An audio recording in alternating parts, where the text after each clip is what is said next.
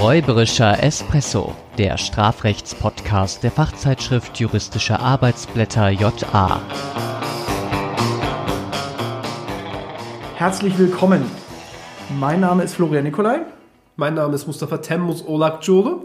und wir laden euch wieder ein auf einen gemeinsamen räuberischen Espresso, den letzten für das Jahr 2020, aber wir machen natürlich nächstes Jahr wieder weiter. Ja, insofern eine Sonderfolge heute, weil wir wissen alle, Silvester steht vor der Tür. Mit I oder Y?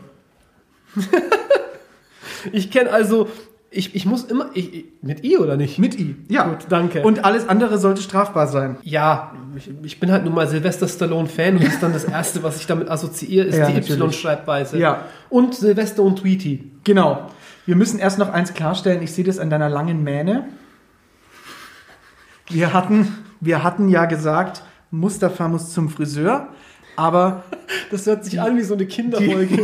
Mustafa muss heute zum Aber ähm, es hat sich jetzt rausgestellt, dass ganz überraschend Silvester vor der Tür steht und wir dachten, es ist wahrscheinlich spannender, wenn wir dazu ein bisschen was erzählen. Und deswegen, Lauten die heutigen Hashtags auch Böllerverbot, Vollrausch und Verjährung. wir wollen aber nicht zu sehr auf diese Spezialitäten des diesjährigen Silvesterfestes, äh, Silvesterabends eingehen. Das böse C-Wort nennen wir nicht. Wir gucken uns nicht an, wer mit wem feiern darf, sondern wir schauen uns die Sachen an, die immer im Raum stehen, äh, wenn es um Silvesterpartys geht oder die im Raum stehen können. Ja, vor allem, wenn man vielleicht über den Durst trinkt, äh, ja, die Hemmungen verliert, dann kann es auch mal zu Handgreiflichkeiten kommen.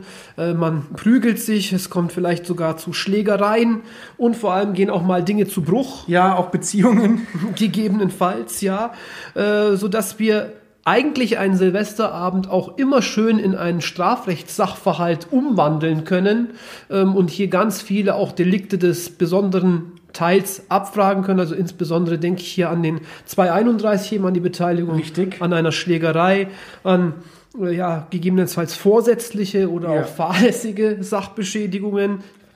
Wobei fahrlässige Sachbeschädigungen nicht strafbar sind. Danke, Herr Korrektor. weißt du was? Was? Wenn wir schon mal dabei sind. Ja. Wenn mir mal jemand so kommt Ja. in der mündlichen Prüfung Ja. für alle Studierenden da draußen, Ja. da sagt, die fahrlässige, die fahrlässige Sachbeschädigung ist doch nicht strafbar, dann können Sie sagen, ja, im Grundsatz haben Sie recht.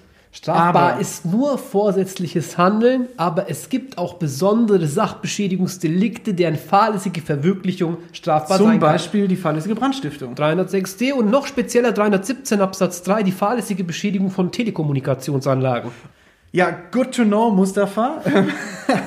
Aber damit wir hier mal der Sache ein bisschen näher kommen, ähm, ich würde sagen, wir sammeln mal so ein bisschen Assoziationen mit Silvester. Meine erste Assoziation ist, glaube ich, immer Fondue.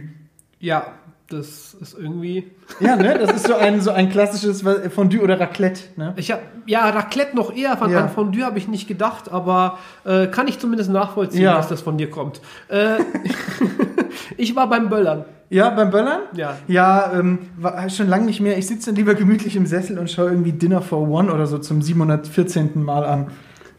Warum zeigt die eigentlich jedes Jahr diesen Film? Ich habe keine Ahnung. Ich glaube, das ist, ähm, das wissen die, glaube ich, selber nicht mehr. Das ist die normative Kraft des Faktischen. also, das ist, äh, das ist einfach so. Ne? Gut, weitere Assoziation Ja. auf jeden Fall Alkohol. Ja. Reichlich viel Alkohol. In der Tat. Ähm, und eine Sache habe ich noch. Ähm, Molybdomantie. Du schaust mich jetzt so an, Ja, ja. weil ich habe auch keine Zeit zum Googeln. Ja, nee. Also haus äh, einfach raus. Molybdomantie. Äh, Bleigießen. Also von den anderen Assoziationen hätte ich eigentlich noch drauf kommen können, aber Eigentlich schon. Aber Bleigießen ist ja mittlerweile, vielleicht bist du einfach sehr rechtstreu, seit 2018 verboten. Also zumindest das in Verkehr bringen dieser, ähm, dieser Sets mit diesem hohen Bleigehalt ist äh, nach EU-Verordnung verboten. Ähm, man macht das jetzt wohl mit Wachs. Also habe ich seitdem nicht mehr gemacht, aber ja. wahrscheinlich, weil es etymologisch auch aufs Griechische als Altgriechische zurückgeht. Jetzt Wachs oder? Hab, nein, nein, ich meine hier Molybdomantie, Ja, ich ja. war bei Plumbum. Das hast du sehr schön vorbereitet. Ja, also als ob ich sowas wüsste. Dann gehen wir mal auf die Assoziationen über. Genau, womit beginnt man denn? Ähm, Mit Trinken. meistens, ja. Ja. Also, ich meine kein Wasser. Nein, ist klar, ja. Äh, Und ich hatte es gerade gesagt, reichlich Alkohol. Da denke ich an den Vollrausch. Ja, 323a StGB. Und dort heißt es, Absatz 1, wunderschöne Vorschrift. Wer sich vorsätzlich oder fahrlässig durch alkoholische Getränke oder andere berauschende Mittel in einen Rausch versetzt, wird mit Freiheitsstrafe bis zu fünf Jahren oder mit Geldstrafe bestraft. Wenn er in diesem Zustand eine rechtswidrige Tat begeht und ihretwegen nicht bestraft werden kann, weil er infolge des Rausches schuldunfähig war oder weil dies nicht auszuschließen ist. Und diese wunderbare Aufteilung, diese Norm zu lesen, die war jetzt nicht nur, damit einer nicht aus der Puste gerät, sondern Ja, sie war vor allem spontan, aber intuitiv von uns beiden.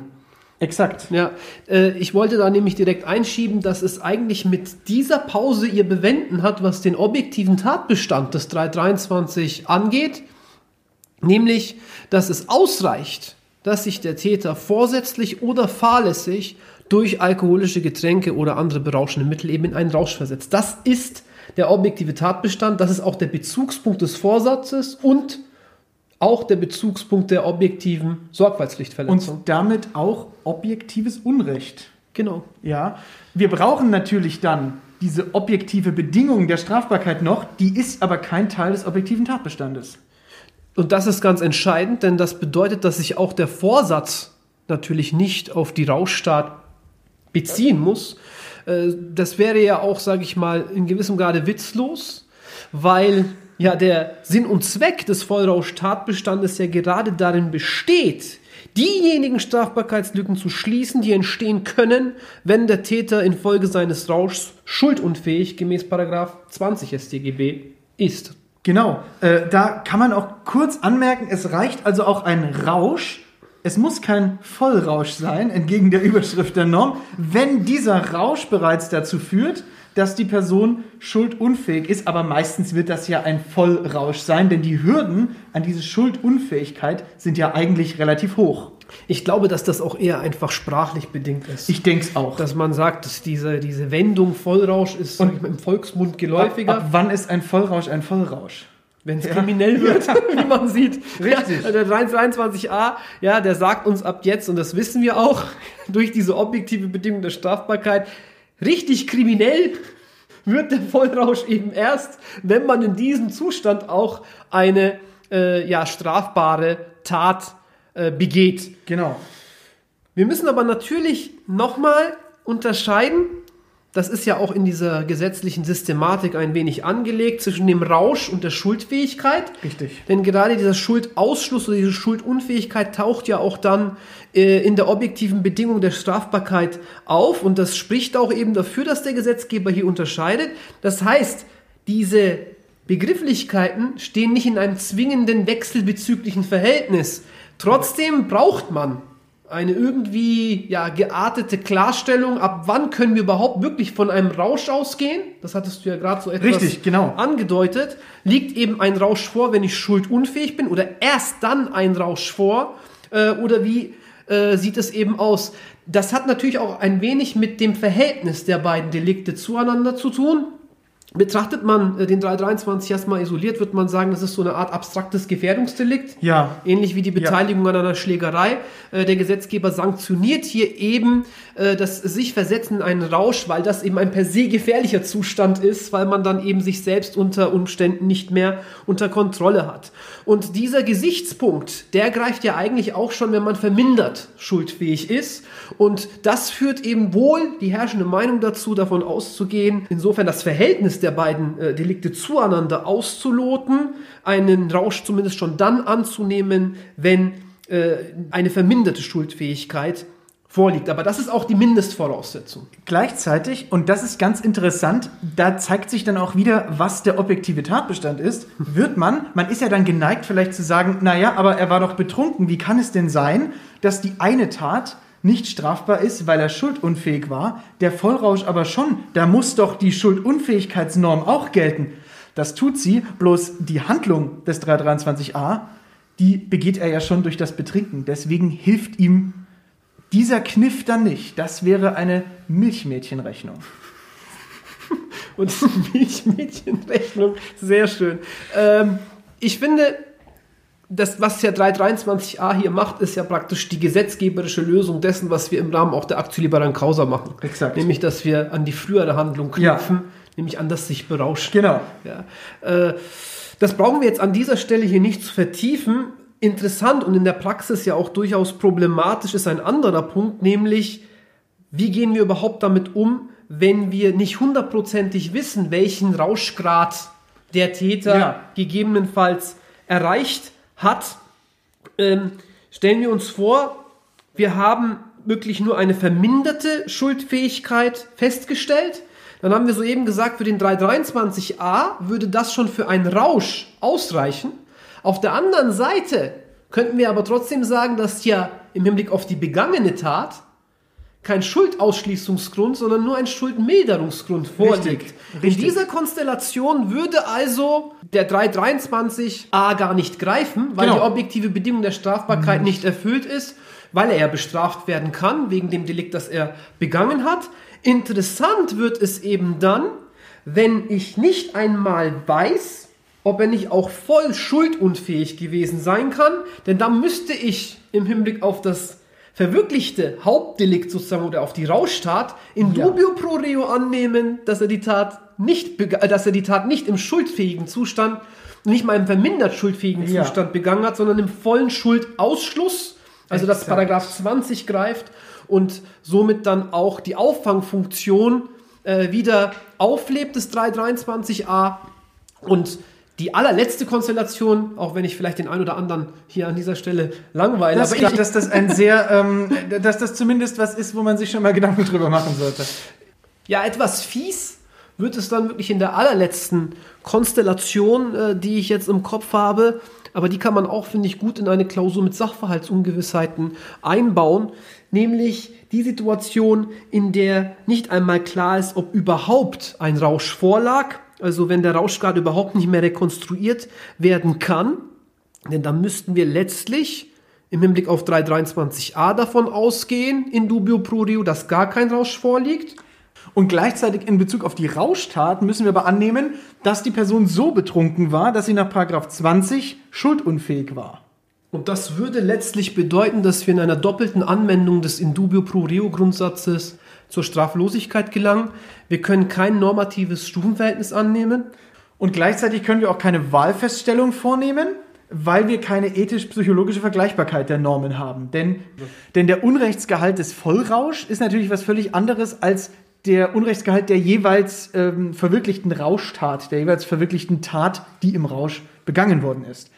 Was wir vielleicht noch erwähnen sollten für die Studierenden, wo prüft man denn in der Klausur die objektive Bedingung der Strafbarkeit? Denn sie ist ja nicht Teil des objektiven Tatbestandes. Ich würde das, weil wir ja manchmal dennoch zwischen der objektiven Bedingung der Strafbarkeit und der Schuld eine Schuldbeziehung oder Schuldverknüpfung verlangen, etwa bei 231 ist das ja umstritten, das zwar nicht nach der Schuld prüfen, aber jedenfalls eigenständig im Kontext des Unrechts, also nach dem subjektiven Tatbestand, aber vor der Rechtswidrigkeit. Ja. So klären wir also als Tatbestandsannex, Ja. so klären wir oder machen wir einerseits deutlich, wir prüfen das nicht als Teil des objektiven Tatbestands, prüfen das nach dem Vorsatz, sodass wir auch klären, dass es nicht Bezugspunkt des Vorsatzes und können aber dann noch im Anschluss vielleicht etwaige Fragestellungen, die sich eben im Hinblick auf eine Schuldbeziehung ergeben können, das ja einigermaßen befriedigend auflösen. Ich habe mir objektive Bedingungen der Strafbarkeit und Tatbestandsannex immer als Begriffspaar gemerkt. Damit merkt man sich gleich, wo man das auch prüfen muss. Und natürlich ist es auch schön, Korrektoren, manche Korrektoren freuen sich, diesen Begriff dann zusätzlich noch lesen zu dürfen. Finde ich auch gut und ich fand auch jetzt diesen Exkurs, wenn wir schon mal dabei sind, ganz wichtig Ja. zur objektiven Bedingung der Strafbarkeit. Vielleicht sollte man sich die, die man eben an einer Hand abzählen kann im gesamten StGB auch merken, dass man nämlich neben dem 323a, den heute bereits genannten 231 sich in Erinnerung ruft, wo ja der Eintritt der schweren Folge eine objektive Bedingung der Strafbarkeit darstellt. Dann die Nichterweislichkeit der Tatsache bei 186, Jawohl. also bei der üblen Nachrede. Und dann gibt es noch so Spezialkandidaten, etwa die, die, die, die, die Rechtmäßigkeit der Diensthandlung bei 113 StGB oder der Eintritt der Insolvenz bei 283 Absatz 6 müsste es sein. Ja, und im Vergleich zur Molybdomantie ähm, hat, war das nicht vorher recherchiert, sondern, liebe Hörerinnen und Hörer, der weiß wirklich alle Normen mit objektiver Bedingung der Strafbarkeit einfach mal so aus dem Ärmel geschüttelt. Es kommt da bald eine sehr, darauf freue ich mich auch, eine äh, Dissertation zu den objektiven Bedingungen der Strafbarkeit heraus. Aber das reicht jetzt auch mit dem Ja, Vollrausch. ich glaube es auch. Aber wir halten fest, ein echter Vollrausch ist es erst, wenn es kriminell wird. Absolut. So, und dann wird geknallt. Ja, um 23.34 Uhr. Genau. Wenn man dann ja, mitten im Vollrausch ist. Denkt man sich, man geht jetzt mal runter und äh, wirft den Nachbarn paar Böller zwischen die Beine. Das muss ja nicht immer gleich vorsätzlich sein. Das ist per se gefährliches Verhalten. Das kann auch, äh, wenn das zu Verletzungen führt, kann das aber wirklich eine fahrlässige Körperverletzung darstellen, nach Paragraph 229 StGB. Natürlich ein bisschen begrenzt, auch immer durch den Gedanken der eigenverantwortlichen Selbstgefährdung. Das kommt ja immer darauf an, wie ist die Konstellation, wer steht da, steht man da drum herum, äh, um einen Böller und hinterher ist man überrascht, dass es jetzt doch Bums gemacht hat. Ähm, Da muss man natürlich äh, schon schauen.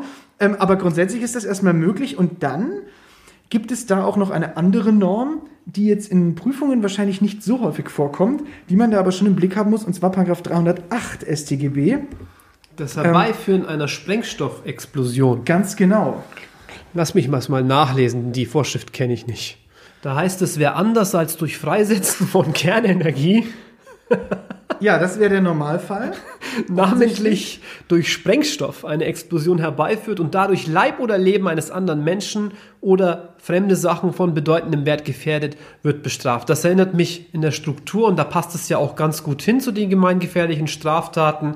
Eben zum einen an die Brandstiftungsdelikte, aber zum anderen auch vor allem von der Aufteilung her mit den fünf Absätzen. Das sieht man hier auch auf Anhieb, in die Norm mal hineinguckt an äh, die Straßenverkehrsdelikte, wo wir zweiaktige Delikte haben, die sich eben aus einem Handlungs- und einem Erfolgsteil Ja. zusammensetzen. Und da können wir dann eben auch, auch bei 308, verschiedene Vorsatz-Fahrlässigkeitskombinationen haben.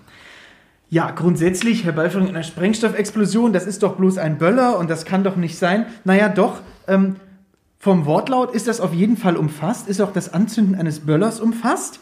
Jetzt ist die Frage, also wir Also wissen so ein ja alle, Knallfrosch, wirklich so ein ein Knallfrosch, Knallfrosch vielleicht nicht, Sprengstoff aber ist, so ein schöner roter Böller, der auch so ein, so ein rotes Pulver dann hinterlässt auf dem Asphalt. das ist Schießpulver. Ja, ich kenne mich da nicht so aus. Ähm, und äh, da weiß man, also der, der wird da wohl schon drunter fallen, dieser Böller, aber man weiß ja, wenn ich jetzt diesen Böller zünde, da bin ich ja jetzt nicht gleich strafbar nach Paragraph 308 StGB. Das liegt zum einen daran, dass Paragraph 308 eine konkrete Gefährdung, eine konkrete Gefahr ähm, fordert im objektiven Tatbestand. Das liegt aber zum anderen, das kann man auch woanders versuchen herzuleiten. Denn man könnte sagen, dass ja Dinge aus dem Anwendungsbereich rausnimmt, die zum Beispiel sozial adäquat sind und dass diese Sozialadäquanz so ein bisschen die Aufgabe hat, das Gesetz jenseits eines irgendwie gearteten Auslegungskanons ähm, zu korrigieren. Weil man sagt, na ja, was sozial gebilligt ist, das unterfällt ja an sich nicht dem Strafrecht, denn dem Strafrecht darf ja nur etwas unterfallen, was die Gesellschaft missbilligt und für strafwürdig hält. Wobei meine Nachbarin das per se für miss, also per se missbilligt. Ich hatte das auch mal die Situation, dass ich dann irgendwie hier äh, mit äh, meinen Freunden böllern wollte, äh, damals mit 17 Jahren. Und als die Dinger dann hochgingen, hat sie sich dann beschwert, dass diese Böller ziemlich laut seien. Ja. Ich habe sie dann gefragt, ob ich das irgendwie leiser stellen soll. naja, Ja, die- aber schön, dass du sagst mit 17, denn ähm, da könnte man auch an der Sozialadäquanz nämlich drehen. Die Frage ist ja, wann ist das denn sozial adäquat? Und da wird man wohl auch einen, einen Zusammenhang stellen müssen zu generellen verwaltungsrechtlichen Erlaubnissen Verboten.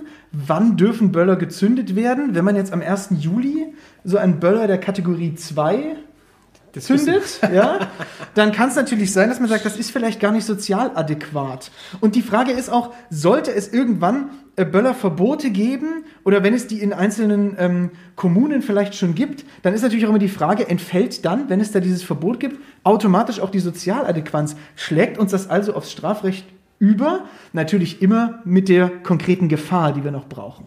Also halten wir noch mal ganz kurz fest. Wir haben ein gewisses Strafbarkeitsrisiko, weil auch der einfache Böller grundsätzlich erstmal unter den Wortlaut des 308 fällt. Wir bräuchten auf jeden Fall im Erfolgsteil diese beinahe Gefährdung oder diese konkrete Gefährdung im Sinne eines beinahe Unfalls, wie man das auch von dem Straßenverkehrsrecht kennt. Wir können aber auch schon im Handlungsteil restriktive auslegen, sei es über den Explosionsbegriff, das hatten wir hier jetzt noch gar nicht angesprochen. Ja. Wir könnten schon sagen, es liegt keine echte große Explosion vor. Äh, sei es über äh, den Aspekt der Sozialadäquanz. Und hier hast du schon gesagt, wird vor allem auch das potenziell verwaltungsrechtliche Verbot eine Rolle spielen. Und damit sind wir auch schon im Sprengstoffrecht. Äh, da sollten wir bei diesen Böllerverboten, von denen ja jetzt auch aktuell immer wieder die Rede ist, zwischen dem Sicherheitsrecht, das erst einmal in den Bereich kommunaler Selbstverwaltung fällt, und diesem Landessprengstoffgesetz unterscheiden. Da mag es nicht erstaunen, dass wir hier so eine Art gesetzgeberischen Flickenteppich haben, wie man immer so schön sagt. Ähm, es heißt zwar immer, wir haben jetzt ein Böllerverbot und da wird dann immer so getan, als wäre das so eine Art bundesrechtliche Geschichte. Dabei haben natürlich die unterschiedlichen Kommunen unterschiedliche Verordnungen mit unterschiedlicher Reichweite, was das Böllerverbot angeht. Das sind ja auch man, man, manchmal auch nur so Bereichsverbote. Und daneben haben wir eben das Sprengstoffgesetz. Und dieses Sprengstoffgesetz, das könnte man im weitesten Sinne auch wieder dem Nebenstrafrecht zuordnen. Hier ist eben der Umgang mit den unterschiedlichen Sprengstoffen äh, reguliert. Wir haben hier auch ähnlich wie oft so im äh, Verwaltungsrecht so eine Art Listensystem. Das ist abgeschlossen. Hier wird durch die äh, Sprengstoffverordnung werden die Feuerwerkskörper in vier verschiedene Kategorien eingeteilt, die dann, also diese Kategorien, die dann äh, bei der Frage des erlaubten Umgangs von besonderer Bedeutung sind. Wir können es ganz vereinfacht ausgedrückt sagen, 1 und 2 ist okay, da haben wir einen geringen, also Kategorie 1 und 2 Ja. ist okay, da haben wir einen geringen Schallpegel, ein niedriges Gefahrpotenzial, gefährlich wird es eben erst ab 3 und 4 und an diese unterschiedlichen Kategorien knüpfen unterschiedliche ja, Ordnungswidrigkeiten und Straftaten, sodass es auch durchaus sein kann, wenn ich eben einen bestimmten Sprengstoff auf, auch aus dem Ausland etwa einführe, also über die Grenze verbringe, dass dies sogar eben strafrechtlich verfolgt werden kann. Es gibt ja auch diese Verfahren, von denen man gehört hat, wo Exakt. eben etwaige äh, Böller, Ja, besonders im gefährliche ganzen Böller, Motorraum des Autos äh, gelagert waren. Und mit, da, da kann man ja auch gar nicht drauf kommen, dass das irgendwie gefährlich sein könnte, Nee, oder? überhaupt ja. nicht. Das hört sich auch für mich sehr clever an. Ja, das ist äh, sehr klug.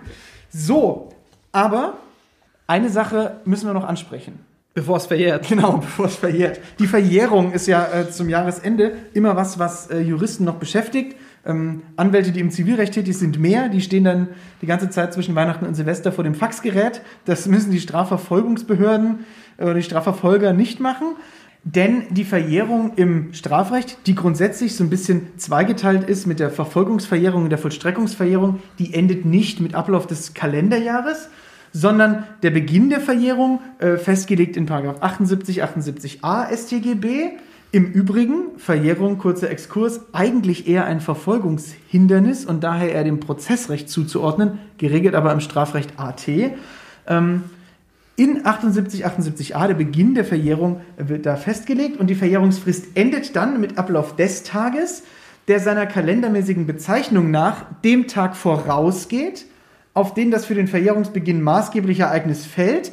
Das heißt, wurde die Begehung einer Tat mit, sagen wir, dreijähriger Verjährungsfrist am 3.5.2018 beendet, dann tritt die Verjährung, wenn wir jetzt mal Ruhen und Unterbrechungen äh, außen vor lassen, am 2.5.2021 um 24 Uhr ein.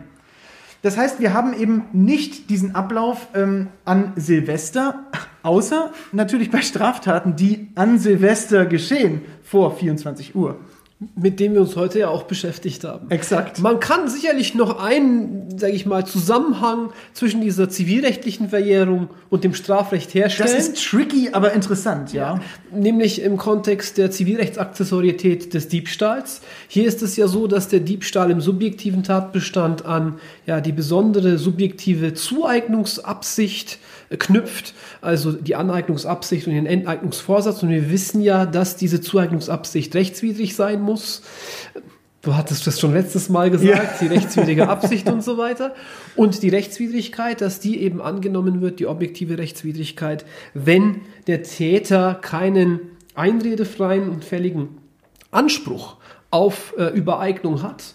Und wenn wir jetzt davon ausgehen, dass eben die Verjährung so eine Einrede ist, dann kann sich natürlich eben die Entstehung der Einrede letztlich auch mittelbar auf die Strafbarkeit nach Paragraph 242 und auf alle anderen Delikte, die auf die Rechtswidrigkeit im subjektiven Tatbestand der Bereicherung beispielsweise 253 und 263 auswirken. Das wäre für eine Klausur sehr gemein, aber ich glaube, das könnte man eigentlich gut verpacken. Da gibt es bestimmt den einen oder anderen Klausurersteller, der diese Bezüge mal herstellt. Auch wenn das eigentlich gemein sein kann. Dann so zivilrechtliche Verjährung ausrechnen in der Strafrechtsklausur. Wir hatten das mal in einem anderen Kontext gemacht, in dem wir etwa nach der äh, die Frage gestellt haben, inwiefern sich eben eine Anfechtung, die Extugwirkung Ja. der Anfechtung, Ja. äh, also zivilrechtliche Rückwirkungsfiktionen auf die Fremdheit Ja. im 242 StGB auswirken können. Das kam auch nicht so gut bei den Ja. Ich mir schon vorstellen. So, ich würde aber sagen jetzt, wir haben, naja, silvesterbedingt darf man das schon mal, schon ein bisschen länger gemacht heute. Ich würde sagen, wir kommen jetzt zur Crema der heutigen Einheit.